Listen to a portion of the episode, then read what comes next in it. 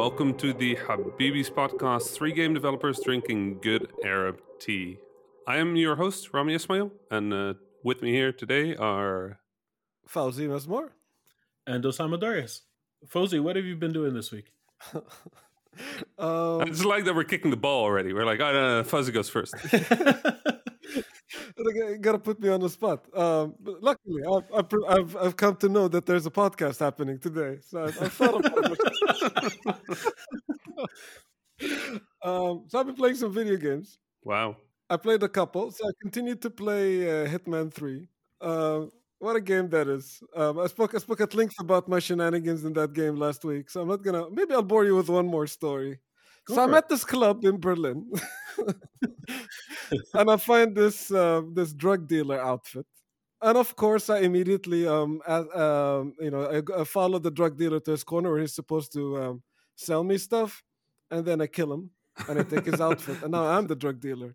And then I found out that I can basically approach almost anyone in the club, and I was basically go like, "Yo, you want to score?" And then I go like, "Yes," and they follow me to the corner, and then I murder them and I steal their outfits. And then eventually, like by I think twenty minutes in, there's like in that corner where the all the drug shenanigans are supposed to happen.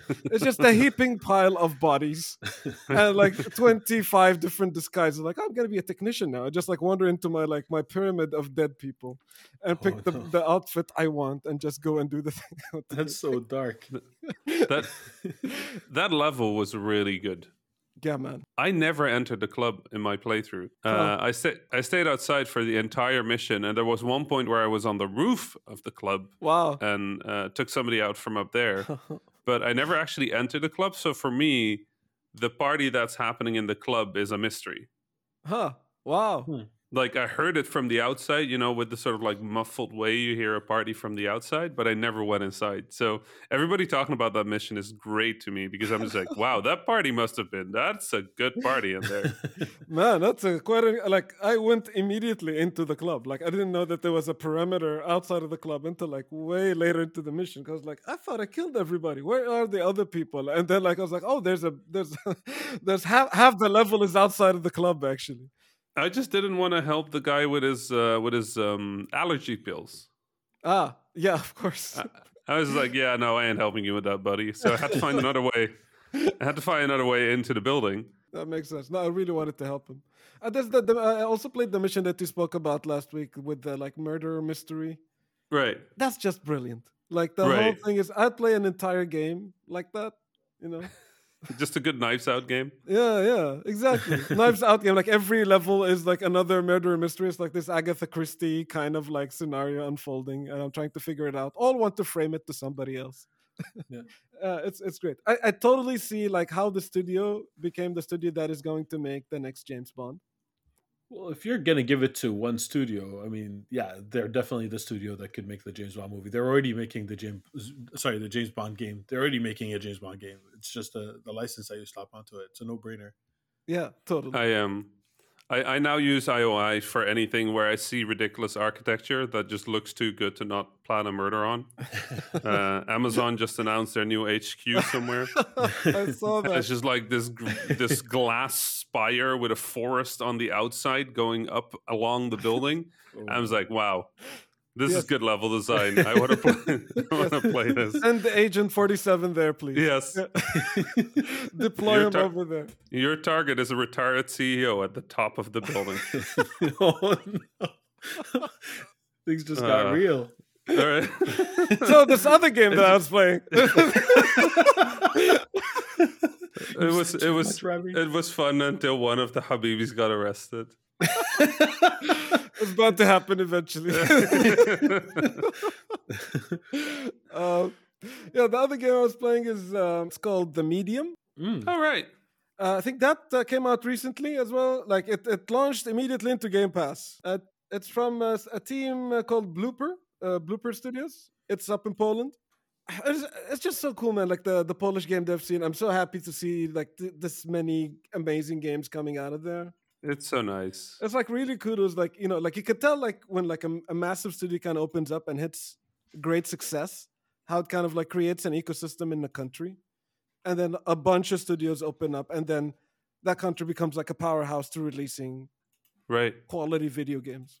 Yeah, I mean that's also that's always been my strategy, right? In these past ten years, I've traveled around the world trying to meet developers, and every country I go to, I always try to find like who is the and I hate the word, but who is like the hero team Yeah, that can really like start helping this community grow, start bringing in money, start bringing in resources, network connections, and uh, Poland is such a prime example of that. With with not just um, uh, CD Projekt, this What a- War what of a- Mine came out of Poland, I think. right? As well. Eleven bit, and Yeah. that's like one of my you know one of my favorite video games ever it's just a fantastic game all around um anyway to, to come back to um to Yeah. the medium What kind the of game medium is which is the game i'm playing um it's an it's an it's an adventure horror game so like think of silent hill meets the longest journey in some way and you can tell like the team like big fans of the of the Silent Hill uh, franchise. So like um, there's a lot of uh, love letters to the genre coming through this game. There's fixed camera angles in a entirely 3D game, very reminiscent of Silent Hill. Um, they managed to get um, the original composer from the Silent Hill games, Akira Oh, wow. Yamaoka, to uh, record the song and some of the soundtrack for this game, which is pretty interesting. And I think the character design is the part that reminds me a lot of The Longest Journey. The, the, the, the reason why I call it adventure game is that there's not there's no combat really. You know, you just uh, travel around spooky areas, discover spooky things, and get spooked for the most part, and and solve spooky puzzles along the way. So you play as uh, Marianne, who is, um, you guessed it, a medium, and um, she has the ability to kind of uh, communicate with the spirit world. Hmm. So a lot of the gameplay sometimes, like once you need to communicate with the spirit world for the gameplay reasons, uh, the screen is split in half, and now you're con- uh, one side is the real world, and the other side of the spirit world, and both characters are uh, the both versions of you of Marianne um, they're they're mapped to the same controller. So as you move the left stick, both characters move in their rep- uh, like respective parts of the screen, and interact with the different versions of the same Oh, world. that's really clever. Which is pretty cool. it's a cool mechanic. Do, do they manage to use it well? So like there are a bunch of elements in which so like you know um, there are some elements that you do in the real world that affect what's going on in the spirit world and vice versa. Sometimes Mhm. you'll find um, a path in your real world uh, blocked, but it's open in the spirit world. So you do something they call the outer body experience, in which you're just controlling yourself in the spirit world, and you can only do that for an amount of time before you have to snap back to reality, kind of thing. Um, right. it it it's a lot of this like I'll do this here to help the other part of me do this there. Um, right. Overall, I'm like, I I curious. found- yeah, go ahead, Sam. Because you're you're saying there's no combat. Is there a fail state? Because I can't imagine a horror game without a fail state. Yeah, I mean, like sometimes the, the, some scary stuff chase you, and if you don't run away in see. the, in the way that you're supposed to run away, you hit the game over screen, and then you gotta restart, which I find a little bit frustrating, to be honest. like those right. those sections, they're kind of like yeah, they have to go through the motions. You know, it's it's kind of Yeah. like um, a, a set piece that you have to follow through to the end. They're, they're they're cool for what they are, but they can get a bit frustrating. There, Yeah, but there, there are stealth sections, and if you get spotted, you get game over, and then you gotta start again. So I, I feel like I understand well th- why they're doing that, and I haven't played the game, so I'm not commenting on the game directly. Mm. But I feel like every time you have to replay a scene, it just makes it that much less terrifying and less impactful. So it's almost in the game's uh, interest or the designer's interest to make you not have to repeat things. Exactly. Right. That kind of robs you of that uh, momentum, right? Exactly. If like you know, like the, the stakes, the stakes uh, disappear, and it becomes going to like, oh, I need to now fail as many times as I need to to figure out this exact pattern, and then repeat this pattern. Then you know the initial fright or atmosphere that you've built kind of you know goes Dissipates. away, and it becomes something in the way of you progressing in the game. Okay, so the medium. Uh, it sounds. It sounds like you. And I mean, are you done? Is it a long game? Uh, I'm not done. I think I'm halfway through uh, so far. Uh, what I like about I like the setting. I like that it's um, a Silent Hill homage, and I like that you know the team are, are using Polish settings as well as part of their uh, part of where the game takes place as well. So there's a little bit of inside information kind of from the team that's building the game, putting a little bit of themselves in it. I like that. It's a bit slower pace than it uh, than I find it needing to be. So I think it's interesting. It's on Game Pass for free, so if you have Game Pass, definitely check it out. What about you, um, Rami? What have you played? I, I had a great week. Like I, I cannot emphasize how good this week was, and sadly, That's I awesome. can't talk about what was good about this week. I played a little bit of Destiny, Uh-huh. um, to to you did you know just keep up to date, and um, I played what's what's it called the new um, car combat game Destruction AllStars. Destruction AllStars. I played Mm. Destruction AllStars. What is it exactly? I don't, don't know So- anything about it. imagine if you played back in the days these sort of like car combat games, but not the ones with guns, right? Not twisted Not metal Twisted per se, more destruction derby, Ah, okay. right? You're just crashing cars into each other, hmm um, and you mix that with um, an action platformer. Okay.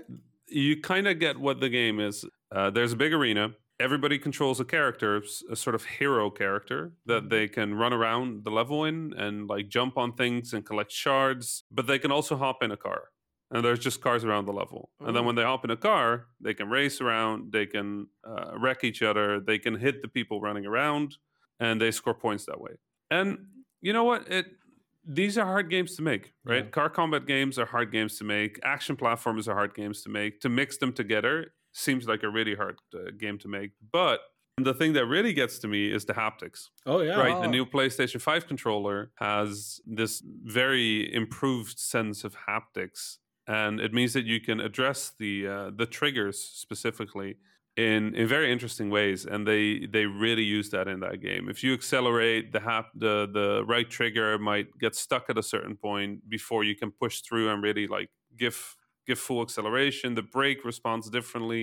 My favorite thing, as your car is falling apart, you, you genuinely feel the engine like chugging along in your controller. Not the way you would feel it with, you know, like old Rumble where your controller just start rumbling. No, it really feels like in your controller is an engine that is like, That's cool. you know, a gear is falling off. Ah. All right, hear me out. How about if you throw a giant ball and two goals into that field? Huh? Nobody would believe that. Cards and soccer, nobody's gonna want to play that. No, nobody wants to play that. No, you're right. Uh, you know what I think though? Cars and badminton. Now that's where it's at. One of uh, those like cars that jump up and down, you know, like in the hip hop videos. so I'm I'm still I downloaded the game. I'm I, am looking forward to trying it because I I do the I'm sure you do the same exercise you're all game developers of when you hear a pitch for a game you kind of like half design it in your mind to try to see how like how you would approach this. And this one I just came up I won't say blank, but I'm like I I don't know I don't know how I would approach a game where you could be both in a car and not in a combat. That just seems like two completely different games. So I'm really curious to see what they did and to get a feel of if it works or not. So yeah. Right. It's it's smooth enough, but you know, uh, in terms of games, that was really it for me. Like I just I didn't have a lot of time. What what did you play, Osama? Was Oh. there was there a big game for you? Um, a lot of continuation on games for me. So um, uh, I Are you still at the Are you still at the thing with Cyberpunk? yeah, um, I, I did the thing with the stuff. Um, uh, I'm I'm enjoying it more as as it's going by. I don't think I I, I like I don't know. We'll see. There's still time. I don't know if I'm gonna love it as much as um, Fawzi loved it, but I like it. Um, I made a little bit more progress in Days Gone. I'm just enjoying that game. I don't think I'm ever gonna really finish that game. I'm just gonna keep it on the side and just jump in for a couple of missions here or there. I like the atmosphere. I, ca- I went really far in Cyber Shadow. Uh, last week, I think I said I, I beat two bosses. This time, I beat like seven bosses, and um, Do you feel better about the game now, or is it still? uh, the game is excellent. Um, the it's really it feels really good, but and there are a few buts. The first but is, as I mentioned um, last week in last week's podcast, it didn't have the charm of uh, of uh, Shovel Knight. Shovel Knight. But I found out that it's because it's not actually developed by Yacht Games, so it's developed by someone else and published by Yacht Games, and that actually makes Ah, a lot more sense now. Um, so as their first outing, I assume it's their first outing. I actually don't know the the dev team that that worked on it. Uh, it's a solid game. I'm enjoying it, but I think I'm done with it because I hit a really hard. That's the other but a really hard uh, difficulty spike where I went from this is difficult. I try three four times um, and then I I pass it to uh, oh the spikes instantly kill me now. Everything instantly kills me now. I have to be perfect every time I go through and uh, when before the checkpoints felt uh, fair, now they feel they're like too far apart. So Right. I, I enjoyed it. It was good while it lasted. You know, diminishing returns at this point, if that makes sense. Um, Right. I still recommend it, uh, especially for people who like you know those hard, like really difficult challenge games. It's solid platforming. I really like the the power ups that you get later. Uh, there's one in particular that I wish they built the game around, where it's like the spinning blade is tethered to you and moves around kind of like a yo-yo. And in my mind, I'm like, this should have been the game, like Yo-Yo Nights, almost. Yo like- Ninja. yeah, Yo-Yo Ninja, exactly. Um, I don't know. I like. I think they could have done a lot with that mechanic. I haven't seen it anywhere else, and it was really fun to try to like move in the air to get the the saw blade to move in different directions to hit things before I got there. It's a solid game. I enjoyed it. Even even last week, I mentioned that it was really good. The disappointment came from the the theme uh, that persists, but it's good despite that. Uh, I played something else actually. I also played uh, Unto the End, which I think came out either Oh, end of last year or beginning of this Mhm. year. It came out a couple of months ago. I was a little bit disappointed, if I'm perfectly honest. I really like. I thought as soon as you know when you start a game and you're like, "Yeah, I'm gonna get into this. This is my this is my jam." Uh, this game kind of gave me the vibes of uh, Out of This World. You know those the the old game or uh, Mhm. Another World. Like it gave me that that vibe, and I'm like, "Yes, I want to play this." And honestly, it, it hit those notes. It's like that uh, crossed with Limbo. That's that's how I would describe the game because like it teaches you everything through death. Like you're gonna stumble on a thing, die, and then reload on a checkpoint not too far away, so you don't feel like it hurt too much, and then try it again. The difference in this game, the part that I'm like, okay, you know what, I'm I'm done, is I'm a, I'm a fighting game player. I, I love combat in games, and I couldn't figure out the combat in this game. I don't like it's like they're okay i i can read anticipation frames. Like i know what it, when a character is about to do a thing and i know how to counter it. Like i can i have very good parry timing. I play street fighter 3 third strike. Um the problem is when i have tools at my disposal and i have an enemy that everything you just taught me the tools don't work against them so after uh, uh, I mean, I, I played through. I played for a couple of hours. It's not. It's apparently not even a short game. But there's literally this one combat sequence that I was like, I'm not trying to beat it. I'm trying to learn it. I'm trying to because it, a a lot of the combat before that, it felt like I was trying, trying, trying, got lucky, and I got past it, and I wasn't actually getting better at the game. So I'm like, no, no, this one, this is the one where I'm going to just like try to parry everything, uh, like before the game gets too hard. And I must have tried it 50 times, and I couldn't do it the proper way. It's punitively difficult, and not in the good way, not in the I'm gonna learn this way. So I maybe it's just me. It could be just my mind doesn't grasp it. Yeah, I, I wish I could. I, I could just get past uh, a few of those difficult spikes and and see the rest of the game. But uh, so far, I, I don't. Yeah, it doesn't work. For me. I um I had to play it for some jurying last year, uh, and uh, I, I I arrived at a pretty similar spot where I'm like, yeah, this is gorgeous, and it starts really well, but it doesn't escalate. Yeah. In any in any way that that I enjoyed. Unfortunately, Um, I um I just realized I um I I think Fawzi, Yes, did you watch WandaVision? yes, I did. I'm up Okay. to date. Okay. Sh- shall we talk WandaVision then real quick because I really want to talk WandaVision. let's do Right. it. We Okay. need to give Um, everybody like a fair spoiler warning. Yes. All right. So um, let's talk up to uh, episode four. I think by the time this is out, it'll be episode six. Yeah. Um, and I guess we'll just put in the show notes. Uh, if anybody wants to skip this section, we'll put in the show notes when we hit the next topic. Yeah. That's That, right. sound, that sounds good to me. This sounds good to me. Let's Yeah. do it. Almost sounds professional. Wow. Um, We're figuring this out. okay. Um, wow. Yeah. I I'm I'm blown away. Like I expected something, right? Uh, to I expected something that would be fun. I didn't expect it to be this interesting. I agree. I'm Uh, and I was watching the love with first two episodes. I was like, "What the hell is Rami up about?" watching the first two episodes, I was like, I, I, "What's going on?" you know, it was like Yeah. this black and white '50s sitcom, and I'm like, "Yeah, some of these things are funny, but they're spending 30 minutes on this really um, um, boring plot that is going on." Wow, I was the other way around. I was hooked from the first 10 seconds. Really? Like, yeah, I, I started seeing that and I'm like, okay, I'm going to listen to every single word they utter. I'm going, I, cause like you, I mean, I don't know if, if you figured out what was happening, but I did right away. I'm like, okay, this is because I read the comics, so I know what Wanda does. Oh, right. Ah, like I okay. know Right. House of M. So for me, maybe that was the difference. I was like, I know what's happening. Uh, so the, Right. the spoiler part of that, which you get hints at later, is that um, this TV, sh- like basically uh, the, uh, the the episodes, every episode it goes from a different genre of TV shows, like from the '60s to the '70s to the '80s, that kind of thing. Um, in the in the comic books, um, and how? Uh, wait, should we spoil comic the comic because it might give. Mm, hints uh, to- It might give hints as to what's next. So Yeah. let's not do that. Oh. so so there weren't Right. that many parallels but it was enough for me to be like i'm gonna like see all the links to the mcu and like you know revel in that so the um the way they sort of started unfolding that through the commercials in the middle of the episode that was and amazing. uh, through um through bringing in color in I think the second Yes. episode. yeah. yes Um, I just I thought the the sort of hints came very in a very beautiful way. Like Mhm. I, I enjoyed it because I I knew I know the storyline like Osama. I know the storyline that that is happening. Um, but for example, I'm also watching it with my mom, Oh. and my mom knows absolutely nothing of Marvel except for that she watched the MCU.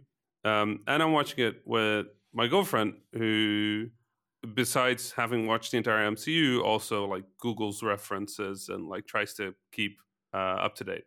Uh, so I've I've watched this series now with uh, with three different perspectives almost. For each of them, the way the um, the cards fall Mhm. is really and like they balance that so well, and I think they're just you know if if there's anything impressive impressive about this show, it's that it's just that it works for every group. If if you're not if you're not aware of what's happening, like like you know like you Fawzi, Yeah. then the hints become the interesting part. I'm guessing that's where you were going with your story, right? That's it's like totally where I was going. going. 'cause that's like I'm, Right. I'm definitely like in the same camp as your mom, because I was like I, I don't know what's going on. Because like I I saw this character in you know the Marvel movies, and I, I remember when I saw the movie, I was like, that's it. This this character is very interesting, and he seems to have a lot of powers. Why isn't there a movie for these people? And then like you know.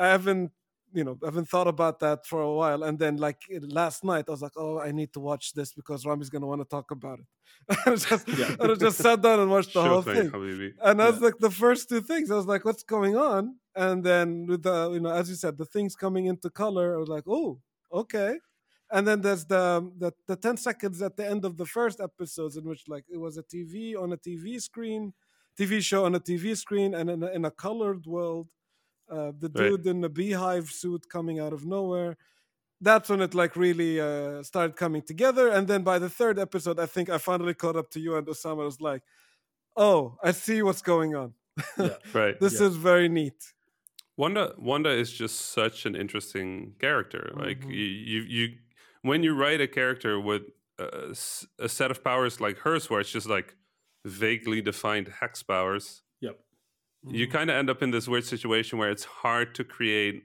a proper enemy yeah unless you give them the same powers or variations of the same powers, right? Because she can literally bend reality, bend objects, mind control. Like you kind of come up with it. She can she can do it. A lot So- of heroes fall into that category like from dc where you have the flash where almost everyone the flash fights is also a speedster because you know how else are they going to keep up with it Right. right, I like the Flash TV series where it was just like, okay, you know, the this uh, nuclear power reactor is exploding. How are we how are we going to fix that? And it's just like, let's run around it real fast. And it's like, um, okay. well if yeah, you have a that seems fair. hammer It's like, you know that's I love how just everything was just like, okay, we have a problem. Let's run around it real fast. Up until the point where I think there was like time travel or something. It's like, yeah, just run faster than time. And I'm like, what? I don't, I'm not sure this is how. But I like that with Wanda, the suggestion of where the series is, it's she's her own enemy. Yep. And I think that is really, that's a really interesting sort of direction to take. It's a very cool like moral uh, dimension and depth to the character because like when you create a character that is so powerful, it's kind of hard to make it all about the combat. Right. Yeah. or the fights or like how they they you know deal with their enemies and more about how they deal with their own demons. It's it's really fun. Mm. Um, I I just I just love everything the series is doing, and every time I start a new episode, I think, okay, they're gonna slow it down again, right? yeah, first first episode barely has anything wrong. Second episode, there's like a few hints. Third episode's just like things are weird, and then uh, and then by the fourth episode, it's sort of like unravels in a beautiful way. Yeah, I'm very excited to where they go with it. A great cast as well. I love the acting. Uh, everybody's just incredible. Absolutely. Super versatile. Absolutely. Also, also that yeah, really cool. Yeah, I don't watch a lot of TV series. I honestly I don't spend any time on on Netflix or Disney Plus or whatever except for this at this point. Yeah, I'm um, funny enough. Like I'm I'm watching um I'm watching this show on Netflix called uh, Flavorful Origins. Uh, Flavorful origins. yes, it's uh, it's a, it's 12 minutes of food. And it's uh, it's mostly about like some really odd dishes in very in various different regions in china. Hmm. and Okay. yeah, like i I don't know how much you know like i love food man. Like i would travel for food. It's the first thing i do whenever i land in any country. I go like all right so what are, what are the what are the best restaurants here? And i need of to course. i need to go I there. sound, I'm gonna sound like such a terrible person, but the first thing I do when I land in a new country is I go get chicken nuggets at McDonald's. What? No, Why? Well, they t- so here's the thing: they taste different in every country, and I want to know which country has my favorite chicken nuggets. At the moment, it's Poland. Poland has my favorite chicken nuggets. I don't know has- what to tell you. Poland has the best chicken nuggets. As far as I mean, I've traveled the world, uh, and so far, Poland has the best chicken nuggets I've had. I, I Wait, don't it's, know it's if I not was any Polish. chicken nuggets. It's chicken McNuggets, right? big nuggets. It's chicken yeah. McNuggets, sir. Like, yeah. I don't know if that's I'm something just to be proud nugs. of, but sure. okay, what Listen. you do you, Rami? After that, I go to the restaurants. But the first thing I want to know is which place has the best nuggets. Like you have to remember, when I started traveling, I had Yeah. no money. Yeah, I was yeah, just like, give me anything to eat, and the nuggets were always cheap, and I could always trust them. Right? I had them build up my my resistance to foreign food. So I go to China. They give me a hundred, like a century egg. You know, one of those eggs that's like been buried underground and then like uh what's the word deoxidized until they're like black and should have rotten but they haven't because there's no air Oh. i ate that like i was sick for like a week Oh no. Oh, no. but after so that brave. like you know you well i mean because i do want to try the foods but Yeah. um the, when i started traveling the first thing was always what can i eat that's safe? What's can i what can i drink that's safe? So it was nuggets and coca-cola Yeah. um it's so funny because on the long run, that is not the definition of safety.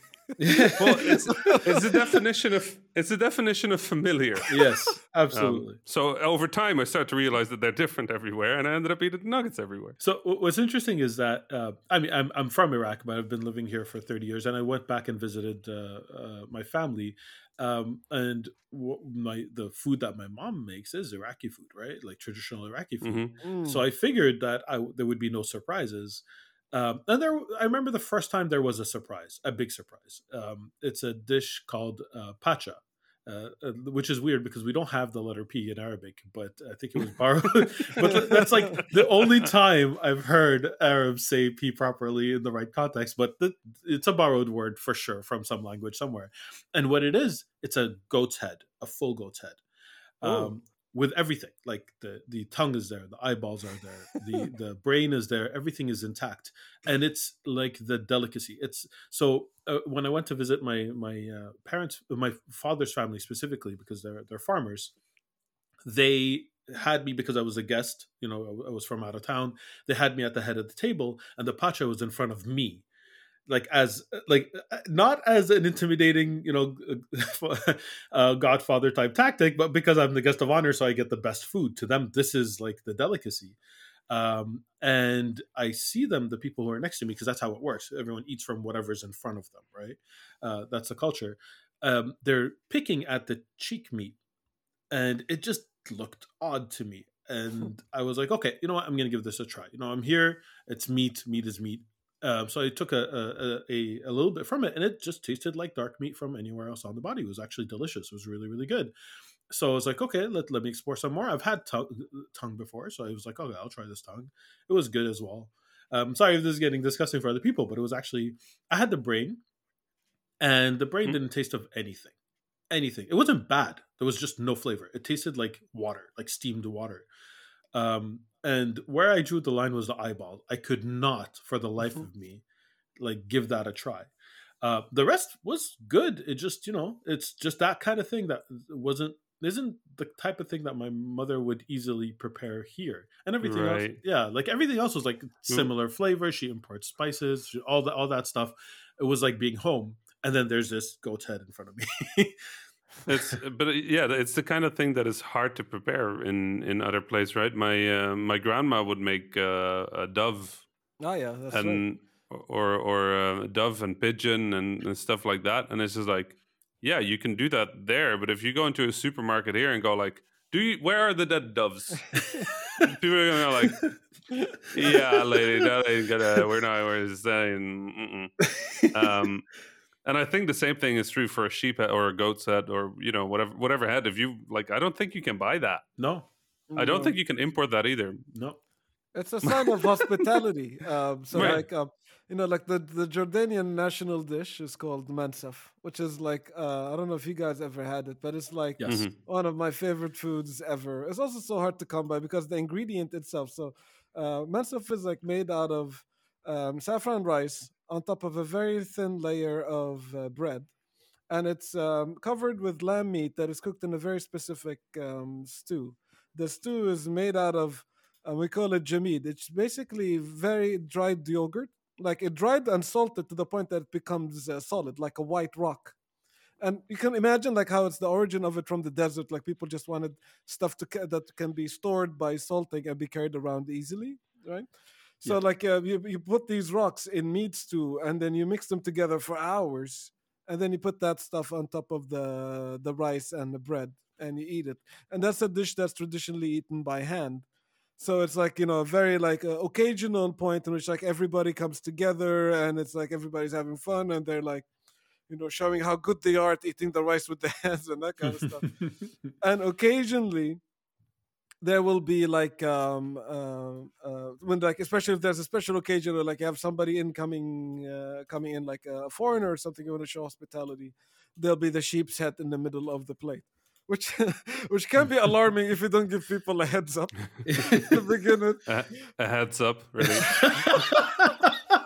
that was I'm not- perfect. i do not mean it that way but uh, I'll, I'll go with I'm just I'm just happy that the Egyptian national dish is kushari, where we just put like carbs on carbs on carbs on carbs. That's it. We just go like, okay, what if we put rice? Macaroni. And then on the rice, we put macaroni. And then on the macaroni, we put chickpeas and lentils. And then on the lentils, Perfect. tomato sauce with a little bit of sambal or like, you know, something chili esque spicy. And then on top of that, we just put some baked onions. And we just go So like, good, here's the though. meal.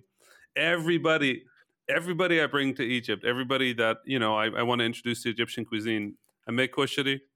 I give it to them and I go, do you want a small plate or a big plate?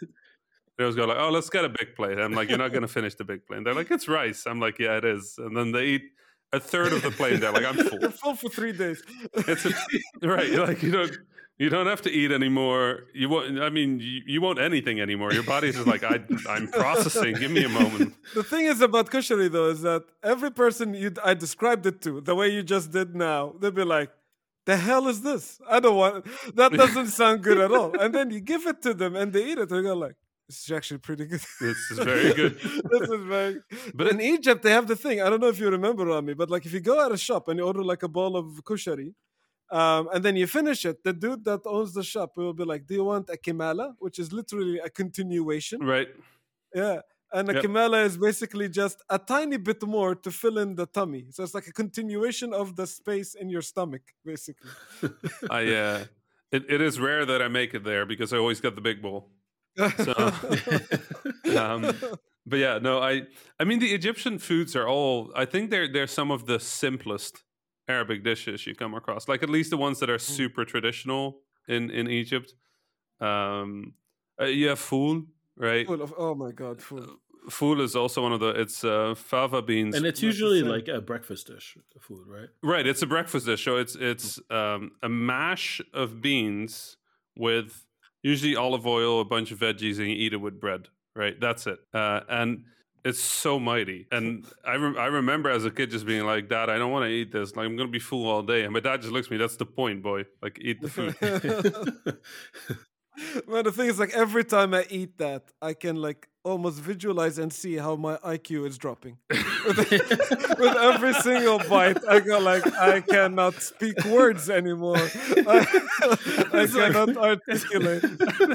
and it's a warm country, and you're eating it, and you're just like sweating full. You're like, Oh my why are we doing this to ourselves? Um, but it's so good. It's so good as well. It is Um, impossible for you to do anything useful after you have food.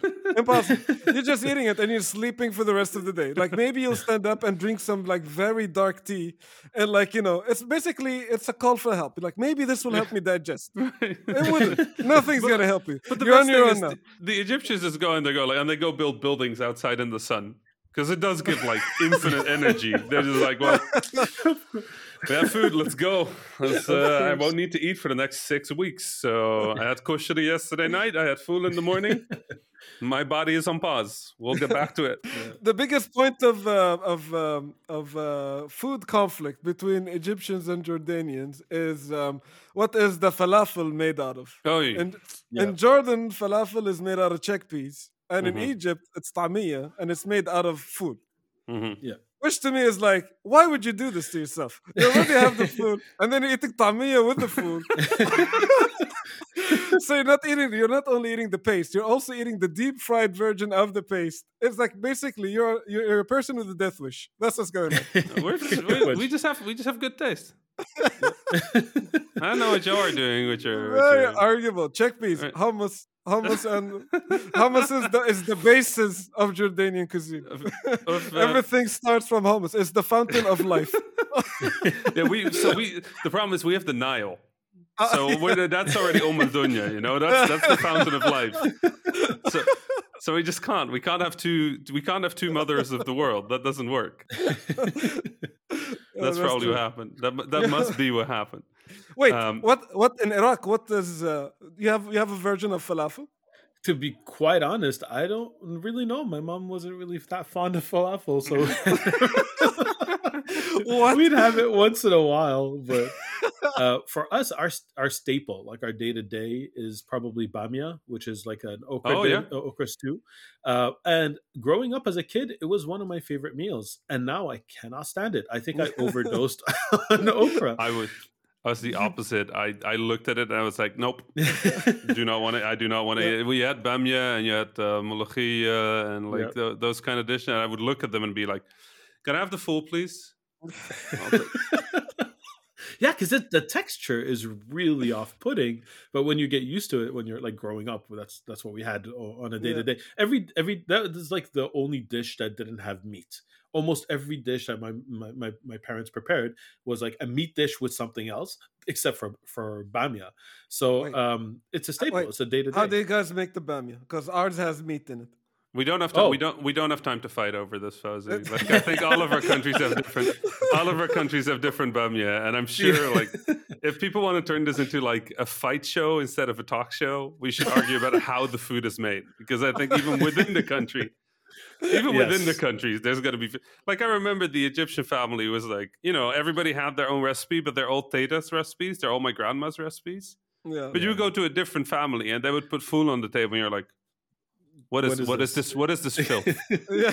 what is wrong with what is wrong with you? Why don't you make the food properly like my grandma made it? And they're like, this is how my grandma made it. And it's like, your grandma was wrong. And it's like, Yeah.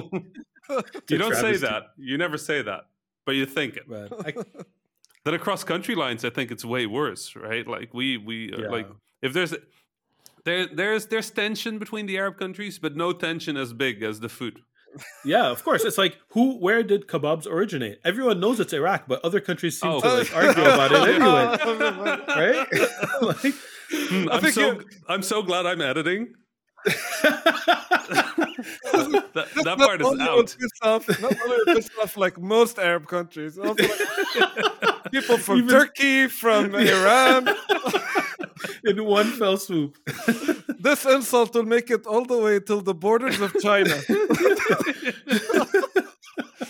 I, I do love that though. Like food is so important in the culture, right? It's such a Yeah. cornerstone, and then like I think ninety percent of my fun stories about Egypt or about the Arab world revolve around food, right? Whether it's uh, whether it's Ramadan or just sitting. Like we, my my teta had twelve kids, right? Like big Wow. big family, and Big we would family.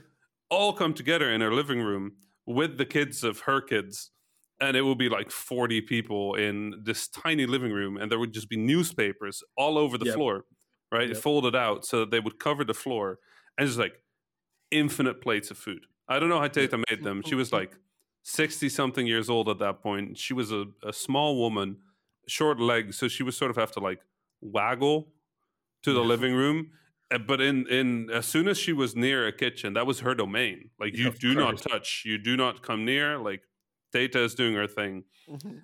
and um and like just the variety of food like the like the pigeons or the doves uh i if you would if you would put that on a plate for me and say like it's pigeon or dove i would be like uh mm, not Mhm. sure not sure i'm gonna eat that but when Tata made it, yeah, no, of course Tata made it. It's gonna be delicious. My- she made um, she made fatir. Did you have fatir? Mm, I know what it is. We have a Is it different version. diet? Of it. I- It's it's sort of like pancakes. Oh, okay, yes. It's it, uh, Um, what is it called? Misheltet in uh, E- Yeah, is it? Yeah. Also, Oh, do don't you just love when you go to like uh, an Arab restaurant in the West or anywhere else in the world that they will they will they will name everything as if it's Yes. like very fancy and it just means like mixed plate. Right? exactly. Like you know, you'll see something semek and they'll write it as if like this is a big deal and it's like An assortment of fish yeah, this, in- this just this means fish. This means vegetables. the This best means- the best example of that I've seen is I went to an Ethiopian restaurant one time that had the hunter's plate, and that was the name for the mixed plate. And I'm like, yeah, that's how you do it. Like I feel like eating a hunter's plate every day. um no it's food is food, i don't know it's it's such a brilliant topic i think we could also just fill like five hours talking about this but we'd also yell at each other for three of them Um, we should we should get some, What- like um, uh, somebody neutral to kind of uh, be able to me- to mediate the fights that Right. are uh, inevitably gonna erupt. a neutral egyptian right a neutral Egyptian. a yeah. neutral egyptian okay I've never heard of that before. as, as, as long as they agree kebabs come from Iraq, I'm down. Just like that's a criteria. i'm so glad we just have koshari that's our food nobody contests koshari no, No. you can- like yeah, you can you can keep that one. right it's That's- that's a- delicious. that's mansaf for us. It's right like yeah uncontested. but then when you talk about like dessert you go like kunafa Yes, now it's a fight Yes. that's fine. what, what but we make the best but we make the best one no, we make the best one, but it's okay. Yours is pretty good. Second place is not bad, Rami. This was a fun episode, y'all. Yes. I think we do should we should wrap up. This is we should talk food more often. We should we, We should, should figure something food. out with that. Absolutely. Yeah, I'm this was have uh, dinner this, now. yeah. Oh, I'm hungry. Oh, my Um, after yeah, after this episode, I'm definitely hungry. I need to eat. Um, but yeah, this was uh, this was another episode, I guess. Um, we have a Discord now. We don't know what we're going to do with it, but we realized that you know we were getting some emails, we were getting some responses. We also have a Twitter account at the underscore Habibis, um, and we have a Discord. I don't know what the easiest way is to link everybody to the Discord, but you know uh, Put we'll put a link. notes. Yeah, Yeah, we'll put a link notes- in the show notes and on Twitter Tweet it out, probably. exactly. Um, Currently, I think if you join the Discord, we can only guarantee that you get flowers and good mornings. Right, which are good, and uh, we'll we'll we'll kind of see how the community grows. Like, the, clearly, there's a lot of people that have been responding to this, and thank you so much to everybody for listening. we appreciate it, and we appreciate Thank you. Very you. humbling. We read all the tweets. We read all the emails. Thank you. Osama I think they might know say that. We some like- mean things from the Habibis uh, Twitter. Like, No one's gonna mean believe gets that. Said- if anybody says anything mean, it's Osama. Okay, No Just one's gonna that. believe that, Rami. Nice try. If you read a dad joke or any like uh, Okay, crazy claim about That kebabs, believe. then you know who it is. if, it, if it's a wrong food tweet, it's definitely Osama.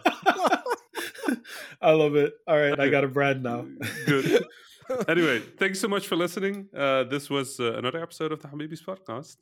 Salam. Salam. Salam.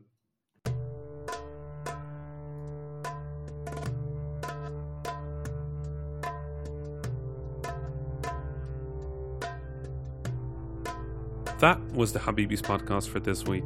I was Rami Ismail, your host for this episode. You can find me on Twitter at THA underscore Rami. My fellow Habibis were Osama Dorias, who you can find on Twitter at Osama Dorias, and Fawzi Mesmar, who you can find on Twitter at Fawzi Mesmar. Send us your questions, stories, and suggestions via info at thehabibis.com. The intro and outro music was provided by Malik Zubaila, and the logo was provided by Ibrahim Hamdi. The Habibis is a weekly podcast about three game developers drinking good Arab tea, with new episodes launching every Friday, inshallah. If you enjoyed the show, don't forget to subscribe on your favorite podcasting service or check out thehabibis.com for more information. Thank you for listening, and salam.